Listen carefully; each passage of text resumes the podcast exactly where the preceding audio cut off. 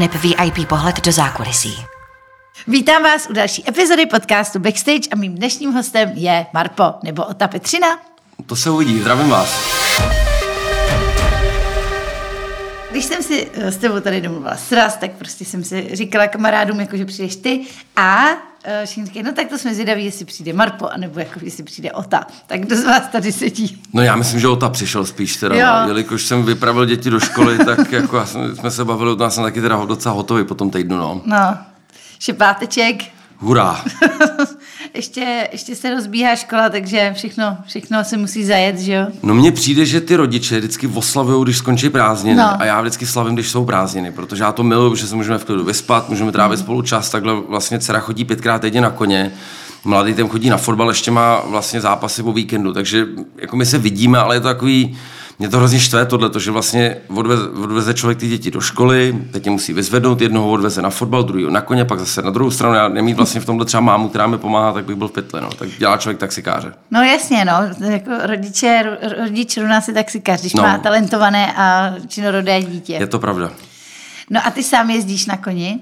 Ne, vůbec. Ne? Mm, já mám z těch zvířat strašně nějak respekt. Já jsem kdysi jako malý viděl takový to video, jak nakopne, jak brandovali koně, jak on nakop A. někam do, do toho hrudníku a jako já se jich docela bojím, no. Fakt jo. Ale jako takhle, to, mi překvapuje, že ty jsi takový drs, drsný muž. A vlastně ty se spíš realizuješ ve sportu eh, jako kontaktním. Já bych řekl, že jo. Jo. Co všechno, jaký vlastně disciplíny aktuálně jako děláš? No teď jenom box klasický, protože já dělal tajský box, na tom jsem začal, ale jelikož mám plotínky takový špatný, tak moc nekopu, nemůžu jako kopat, už je to asi stáří nejspíš, tak, tak jsem skončil u boxu, no. U boxu. No a jako tam, tam jsou plotinky safe, jo. No bolí to míň rozhodně. A ono je to taky o tom, že já jsem celý život kašlal na takový to, ten stretching a tohle. To jsem, ono se to tenkrát moc nedělalo a, a je to takový, že mi to trošku dohnalo, no. Že já jsem takový línej dělat tyhle ty cvičení, že vždycky vidím jako posilovně, jak tam různě zvedají ty balónky a to a říkám, to je přece úplně napřed, jako to k ničemu není a ve finále ono to k ničemu je, no. No a jaký všechny neduhy jako tvoje tělo má po, po tolika letech vlastně úderů a bolesti? Já bych řekl, že to není tak hrozný, akorát je to o tom, že se to všechno s věkem hojí jako díl. To mi hrozně vadí. Když mi bylo 20, tak mi přijde, že jsem v tom tajském boxu šel ze zranění do zranění a bylo to takový, jako, že eh, je to jedno, je to v pohodě. A teď mi přijde, že mě vždycky něco bolí a trápí mě to třeba půl roku. Hmm. Jo, že si natáhnu nějaký sval na ruce, chodím na fyzioterapie, furt s tím něco děláme, ale ono to vlastně kontinuálně, jak cvičím každý den, tak to kontinuálně bolí. No. Že už mi přijde, že se to tak nehojí. Máš jako pocit, že tvůj práh bolesti je jako jinde, prostě musí být jinde, protože jako mě, když takhle něco štípne, tak já, tak trošku, trošku jsem hysterka, tak jako něco všechno sneseš o to. No to je otázka. Samozřejmě, že taky jako ta bolest jako je, ale ono v tom ringu je to jiný, tam je taky ten adrenalin, který vlastně ten adrenalin strašně vyžene ten level vlastně, nebo sníží ten, ten práh té bolesti brutálně. Já myslím, že to mají třeba jsem viděl spousta videí na internetu matky třeba, že do nich narazí auto a mají tam dítě prostě a oni mají zlomený nohy, oni zvednou to dítě, od, odnesou někam a pak teprve jako spadnou, že tam adrenalin dokáže s tím tělem dělat strašně moc. Hmm. Takže taky, když se perem s dětma, když mě jako napálej, tak, tak říkám, ty hele dost, jako stačí, jako, že, ne, že, už to není příjemný. Jako no. A tvůj syn, uh, kolik že mu je? Osm. Teď teď oslavil osm. prvního osminy. Ty jo, 1. září víc narozeniny. Ne, prý 1. října. Jo, října, jo, tak to je dobrý. No, to už je lepší. To už, je, to už je o něco lepší. Uh, ten s tebou taky chodí na box, nebo, nebo máš... Já nebo ho od začal toho- brutálně bavit fotbal, takže teď Aha. žije prostě Messim, miluje Messiho a, a chodí prostě záp, jako na zápasy, hraje, je podle mě talentovaný, strašně sportový. Muzika u těch dětí šla podle mě totálně mimo. Mm-hmm. Tam je to Mhm. fakt ten neskutečný, že podle mě ani neškrtla. Mm. I když třeba táta byl muzikant, máma je, je tak jako z hudební rodiny, protože Mhm. děda byl trumpetista.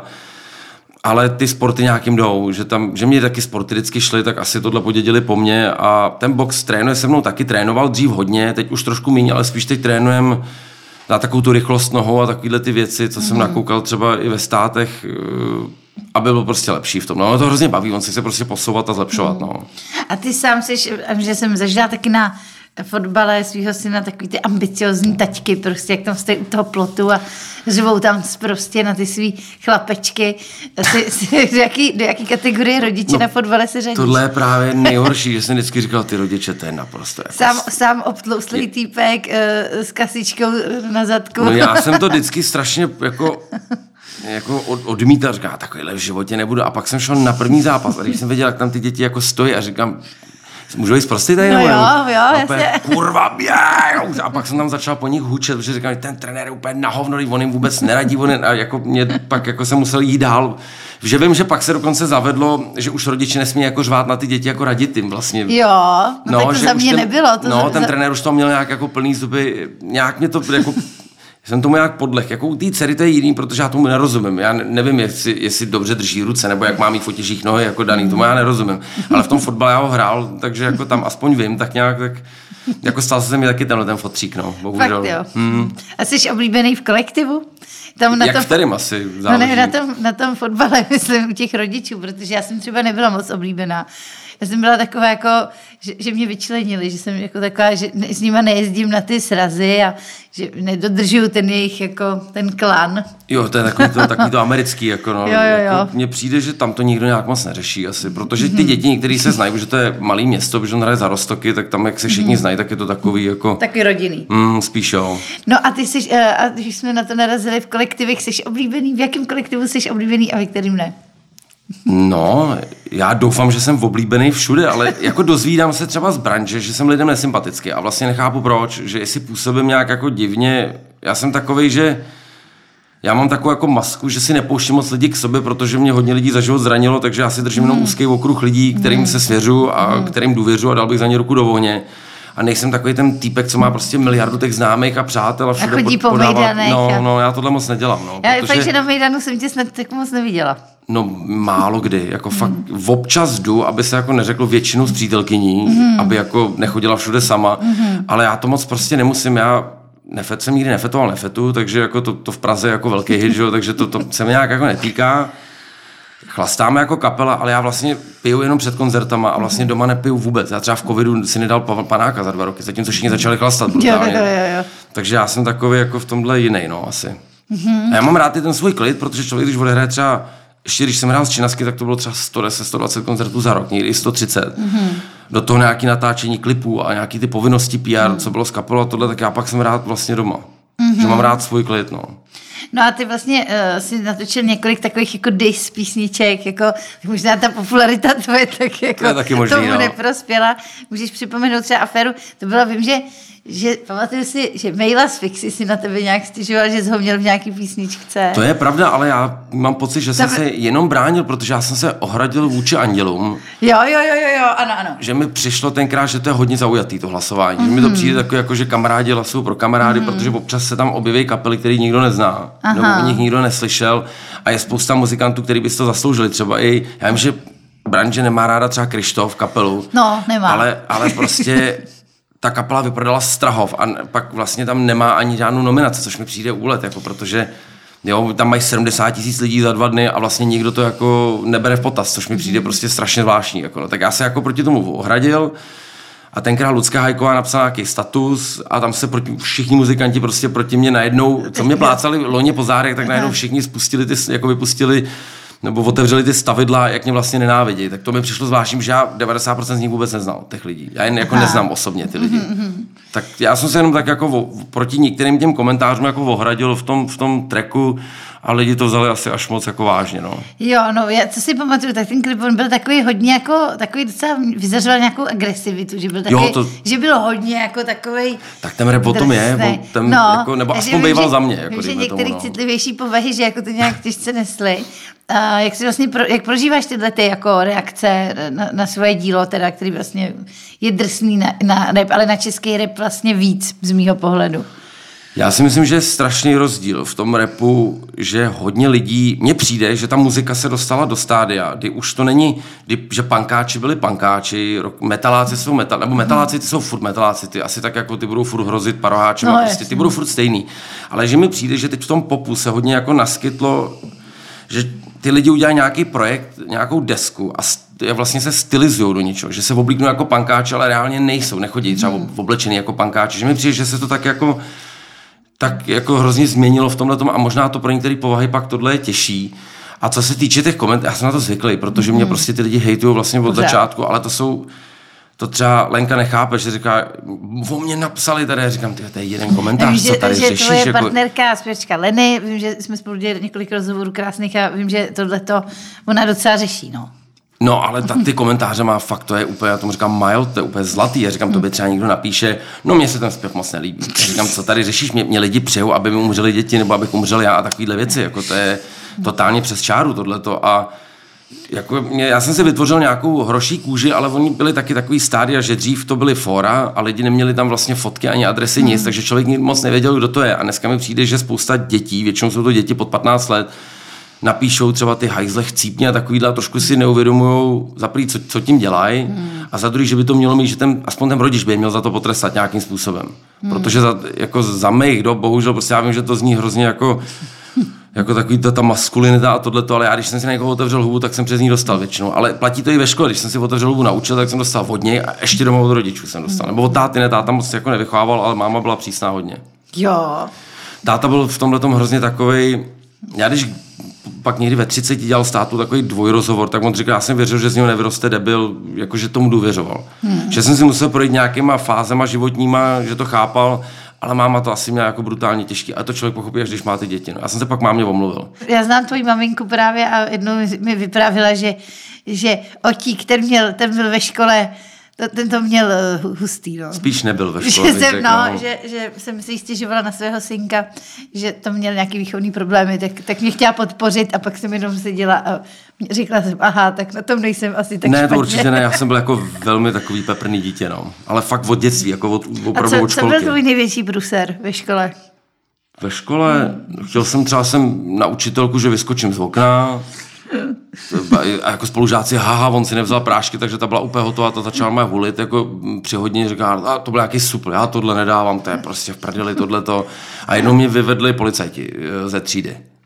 Že, jsem, že tam byla tak nějaká učitelka, kterou jsem moc neměl rád a byla tam poslední hodinu, že odcházela na jinou školu, jak jsem řekl, že jí to trošku jako, jako taky ope přijme, tak jsem tam začal nějak lítat a házet židle a takovýhle, jako já byl fakt mentál trošku. No. No ty jo, to je docela, to je docela síla. Eh, Kolik škol jsi vystřídal?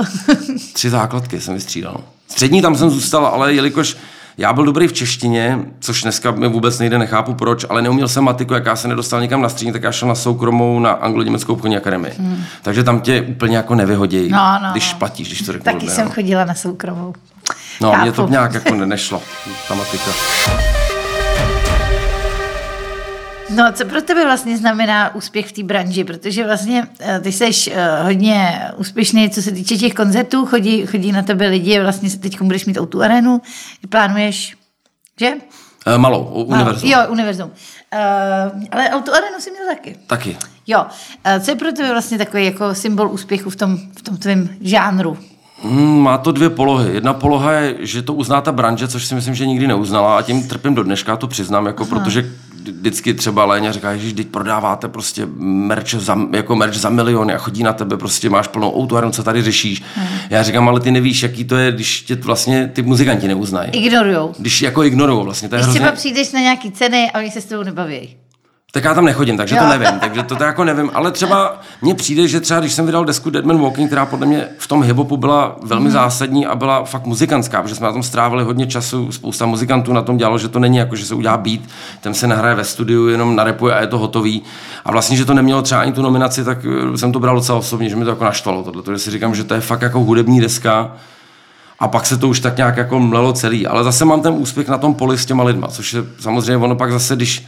Ono to totiž je pak je třeba kapela, kterou brutálně uznávají muzikanti, ale prostě hraje kafe v lese pro 50 lidí celý život. Ono to fakt jako...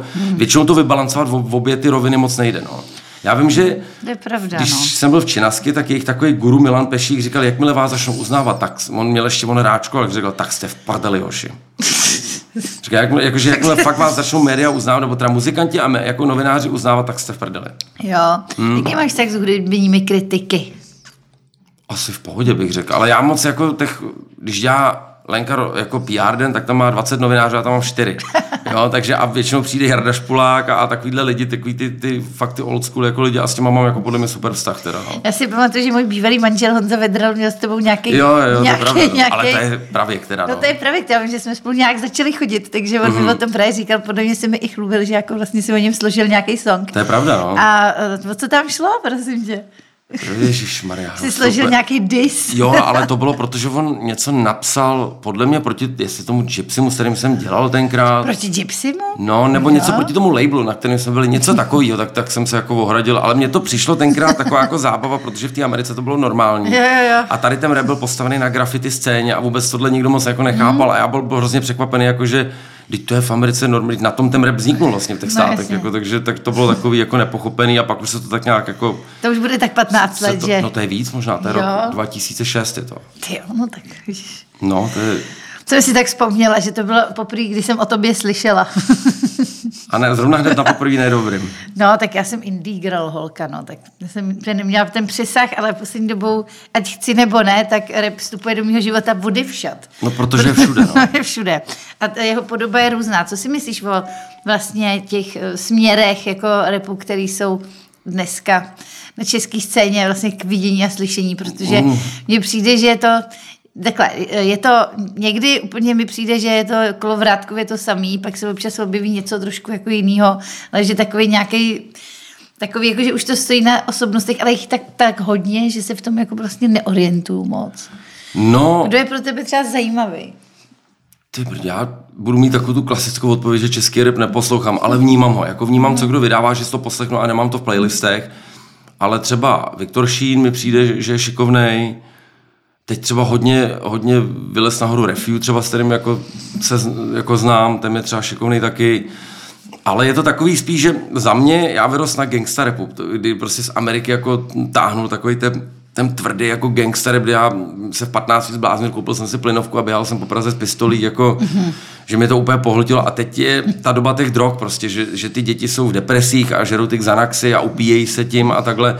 A s tím já mám trošku problém, ale už jako táta prostě, protože nechci, aby moje dcera v 15 poslouchala tohle a pak se někde jako narvala práškama, zap- zapila to fernetem a já jí pak někde křísil. Takže to je blbý, že už to vidím jako, jako ten táta, ale je vtipný, že 17-letý děti vypráví, jak je život těžký, že No. ještě vůbec nevědí, co je čeká totálně. Jo? Že žijou u mámy, mm-hmm. nebo dobře vydělají nějaký prachy ze streamu, vemu si nějaký podnájem, který v pohodě uplatí, ale nevědí, jaký to je pak jako, já nevím, danit a hypotéky a rodiny, děti a to ono to pak nabere ten život úplně jako jiný směr a fakt to není prdel prostě, no. No já jsem teď v nadsázce říkala uh, kamarádovi, že tady ta generace Z, že furt jako skládají songy o, o tom, jak to mají přesně těžký, jak uh, když se jim něco nepovede, jak se motivovat, aby jako je to nepřestalo bavit. A já jsem tak jako poznamenala, kdyby tímhle těm někdo pustil Radiohead, tak se na místě podřežou. No to jo, no. To je pravda, no. to je prostě jako No nebo jaký Nine Inch Nails, jsem Naprosto, takový, no. jo, naprosto jako nechápu, že prostě zpěvačka mladá tam, tam jako vykládá, jak hrozně teď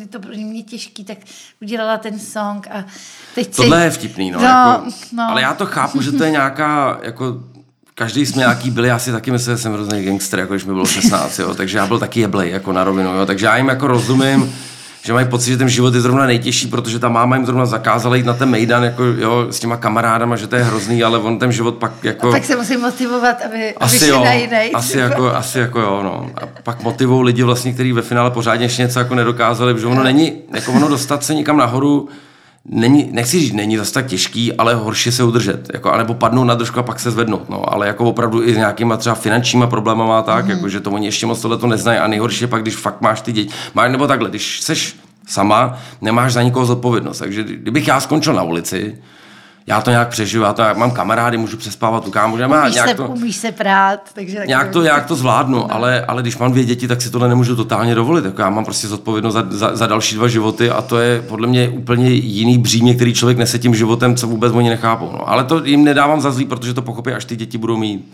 Hmm. Že občas i s přítelkyní jsme měli jako nějaký jako neschody třeba. Já jí rozumím, protože ona by brutálně pomohla vychovat děti, ale protože je vidí jako cizí člověk. Mm-hmm. A ten cizí člověk vždycky to vidí jinak. To je, já to vždycky přirovnávám, že když někam přijedou lidi třeba na nějakou oslavu a teď vidí ty cizí děti a jedou doma a pak řeknou, ty to byly parchanti, No, jo, jo, jo. ale u těch svých dětí to nikdy nevidí. No, jasně. Takže tohle je jako super, ale občas se třeba někde chytneme, já říkám, počkej, až budeš mít své děti, jak to pochopíš. A ona, jo, ale to prostě fakt nejde, nikdy to nejde jakoby vlastně pochopit, dokud ten člověk, buď ta ženská to neporodí to dítě, jakože mít vlastní. Hmm. A do té doby cokoliv říkat, jako počkej, až to, to uvidíš, až bude, to nemá cenu prostě, no. Hmm. Že podle mě ten člověk pochopí spousta těch kroků, co třeba já dělám, až to dítě mít bude. No jasně.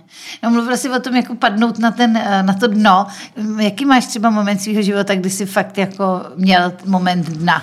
Určitě smrt táty, to mi, ale to bylo psi, to není jako, jako finančně, nebo takhle, Jo, to bylo spíš No, psychicky. myslím, já myslím tak obecně. Protože táta byl pro mě takový pilíř, životní vzor, hrdina takový, jsme spolu měli jako úžasný vztah, kdy já ho vídal víc než svoji bývalou manželku vlastně, mm-hmm. že já za ním většině, většině jezdil, koukali jsme na filmy a my jsme fakt měli vztah jako neskutečný, tak to bylo pro mě hodně těžký a samozřejmě po rozvodu to bylo taky jako velmi těžký, to opravdu jako kdy ta kariéra to totálně šlo stranu, kdy vlastně i ta kariéra pro mě byla na, fakt jako dost často na prvním místě. A potom, když jsem zjistil, že v životě to je trošku jako jinak, tak, tak pro mě začaly být strašně jako vlastně ty děti na prvním místě, což zní, zní vlastně strašně jako zvláštně. A všechno jsem to vlastně jako obmotal okolo nich.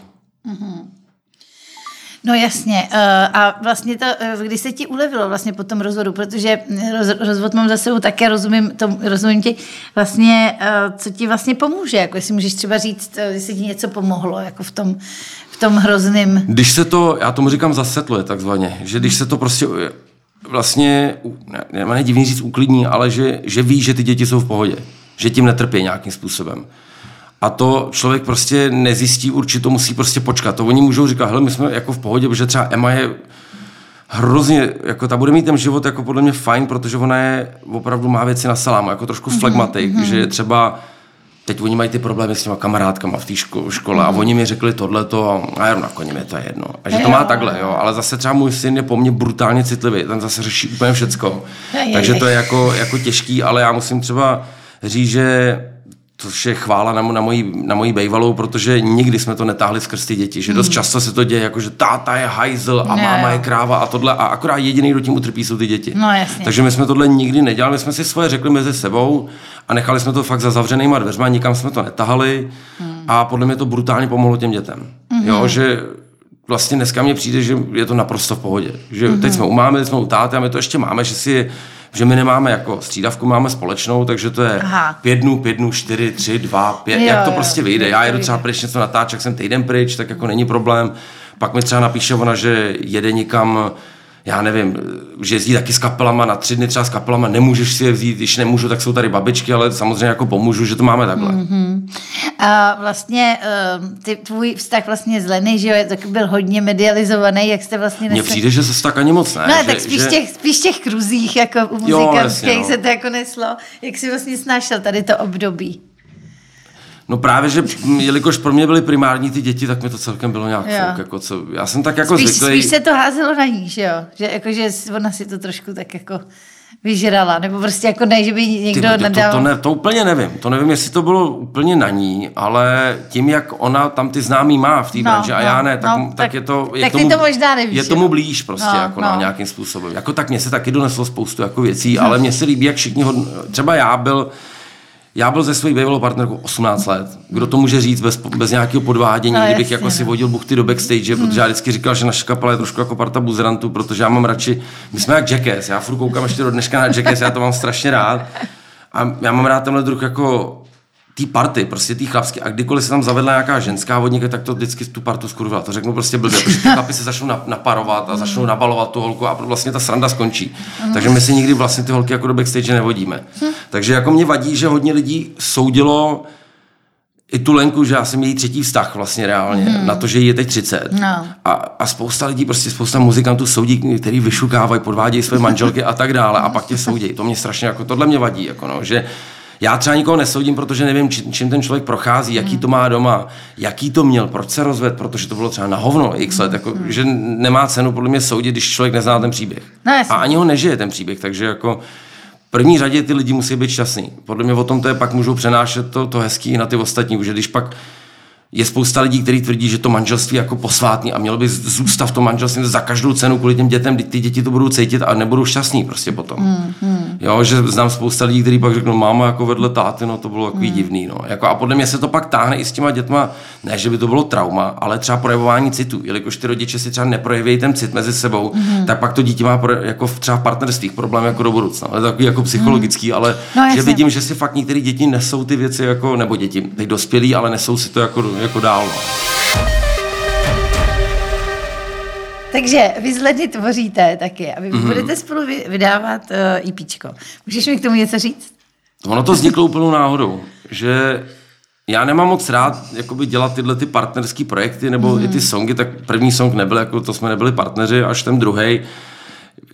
Já, mám, já jsem takový prostě v tomhle zvláštním, když něco z ničeho smrdí jako marketing, tak já to nedělám už jenom na truce, jakoby vlastně mm. se tak jako, jako zapšknu, jako, že ne, tohle já prostě dělat nebudu, i když samozřejmě s věkem člověk jako taky už je rozumnější.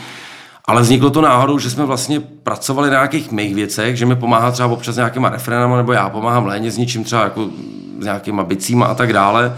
A udělali jsme jeden song a začali jsme tvořit dál a dál a nějak jsme zjistili, že nás to baví a vzniklo z toho EPčko úplně tak jako samovolně. Hmm. No to eh, plánujete k tomu třeba jako do budoucna nějaké jako další aktivity? No já si myslím, Turné, že, třeba, by, třeba byste byli spolu hodně... já si myslím, že by, Že by to bylo- spolupracovat neměli, to nedělá dobrotu. Ne. Mm-mm.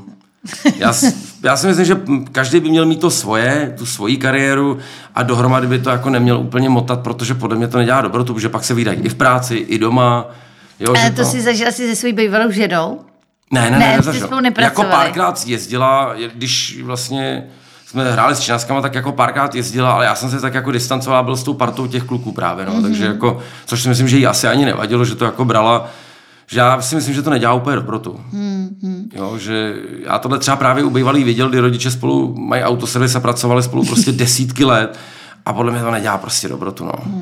Hmm. Že i ta ženská má takovou kontrolu nad tím chlapem, jako vlastně, jo, že já vím, že měl nějaký jako zdravotní problémy a teď si chtěl dát nedržel tu šunku a tohle, a teď jsem se někde zavřel v autě a je to tam na tajno, jo, že to je takový prostě jako toto český manželství klasický, Jo, jo, ale jo. Podle mě by ty dva neměli spolu úplně jako pracovat. Když spolu udělají nějaký projekt nějaký určitý krátký období, tak je to fajn, ale třeba nějaký turné nebo tohle. Kdo ví, co z toho bude, to je otázka, ale nějak bych to určitě jako nepřeháněl. No. Takže nebudeš to v sobě podporovat. Já to nechám volně být a uvidíme, co z toho bude. Jako abych pak jako si tady neříkal, ne, to ne, a pak najednou, hele, turné o, o deseti koncertech, ale já ani nevím, jak bychom to vlastně udělali, že, te, že jak nemáme ten repertoár na, na hodinu a půl, je to vlastně pět tracků, tak ani nevím, co, jak bychom to vlastně udělali. No. Hm, to je vlastně takový, takový, taková stopáž jako... No, a ještě dneska ty tracky to má všechno dva a půl minuty, protože ono se to všechno tak nějak jako, jako zkracuje, to je šílený, to můj táta, Zkracuje, ten by, ten by byl úplně hotový. No, dřív takový sedmiminutový tracky, co? No, můj táta měl vydat třetí desku vlastně a tenkrát mu na Univerzu řekli, o to ale single nemůže mít 12 minut.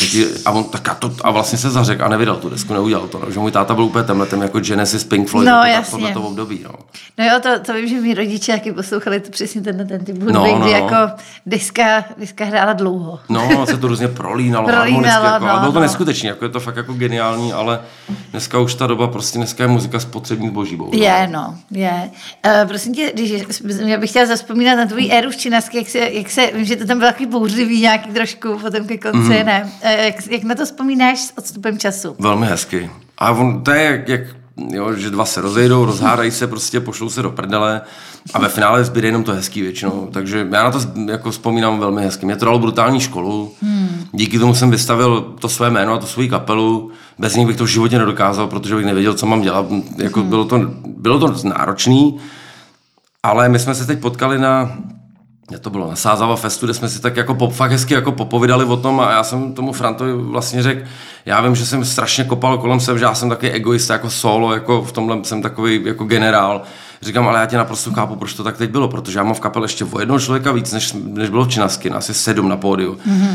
A sejít se na zkoušku, to je o nervy. Já bych je pozabíjel všechny mm. prostě. Já nemůžu, protože já mám tohle další, já mám tamhle to a tam jak to byla i fakt mašinérie na peníze, tak prostě si řekl, tady budeš tuhle hodinu a prostě když ne, tak, tak, tak končíš.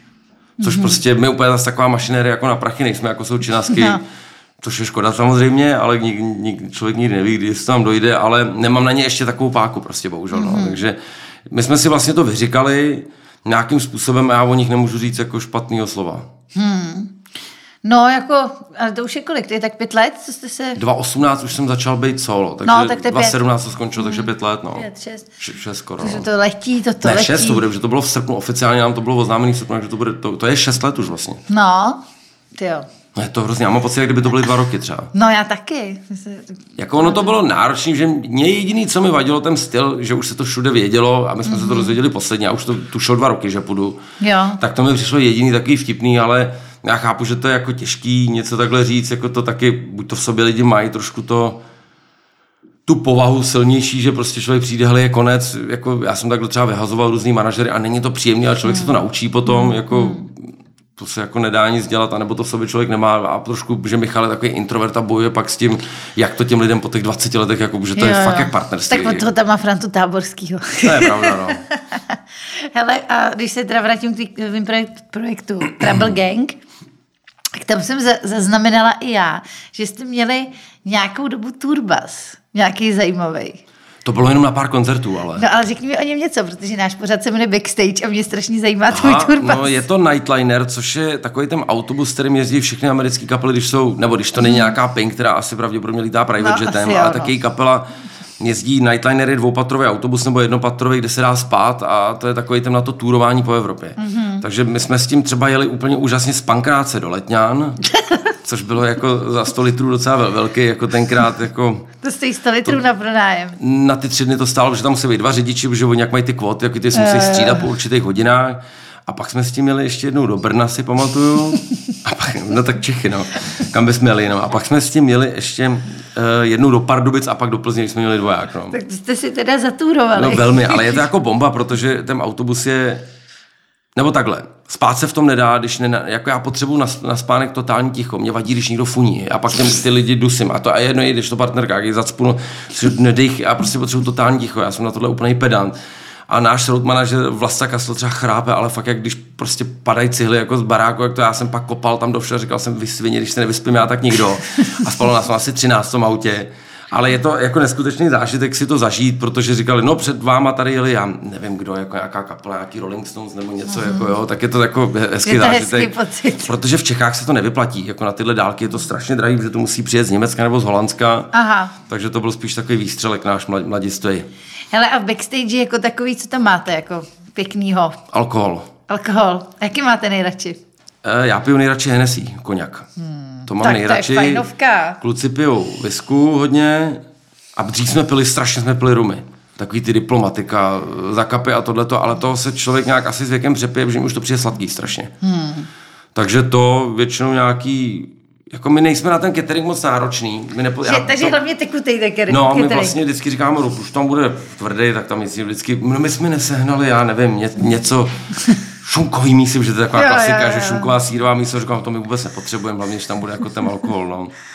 No a takže se dá předpokládat, že po koncertě teda se ožerete jako... Spíš před koncertem. Já třeba piju Před? koncertem, já po koncertě nepiju nikdy už. To je zajímavý, to většinou mají lidi naopak. Mají, ale my dokážeme podle mě podat lepší výkon, protože my ještě Ty se používáme... najebeš a potom to je... Já používám ještě nakopávače, takový ty kofeiny, synefriny a tyhle ty věci Ježišmarja. jako te, na tréninky, co se používají, nebo takový ty pre-workouty, že to, to do sebe pošlu a dám si třeba pět panáků a mě to prostě nabudí, takže bych rozšlapal to pódium, že mám jako energie fakt na rozdávání.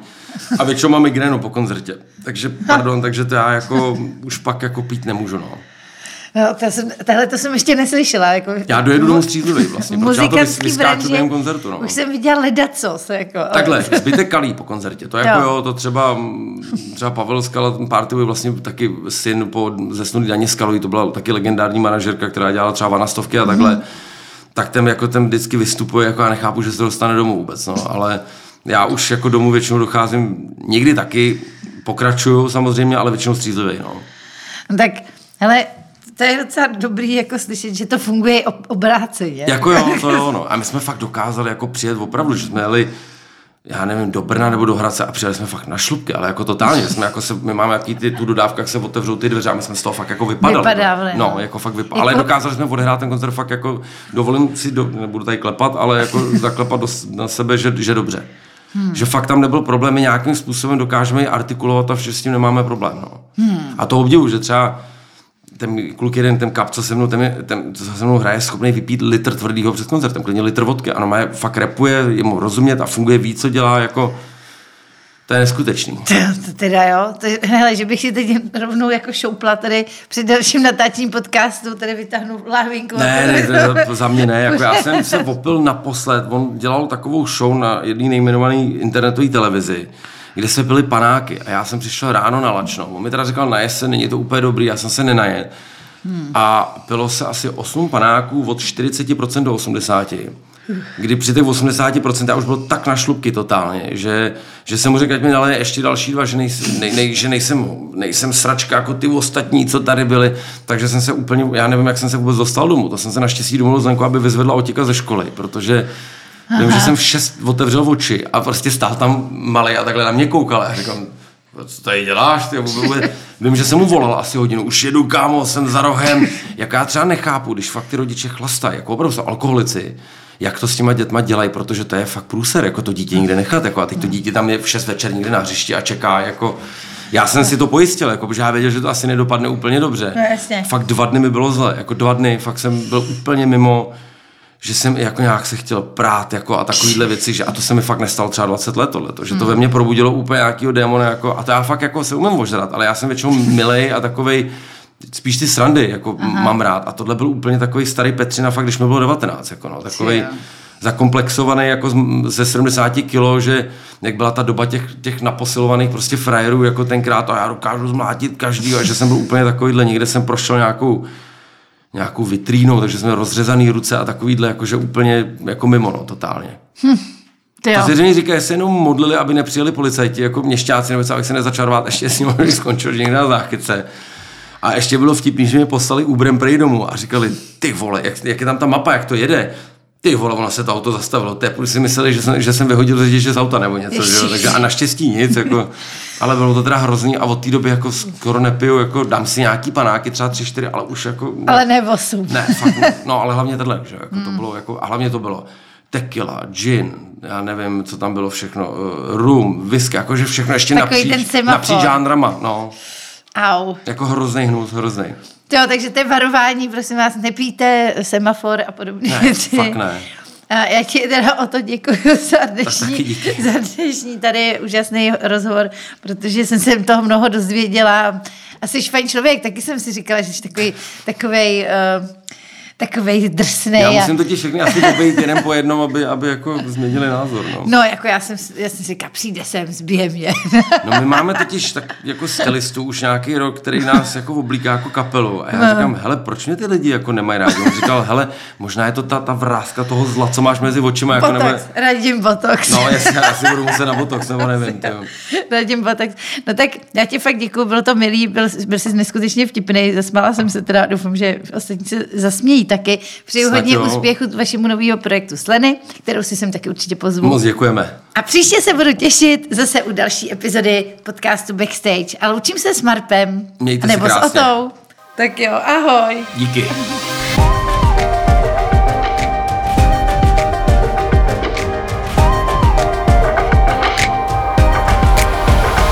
Backstage a VIP pohled do zákulisí.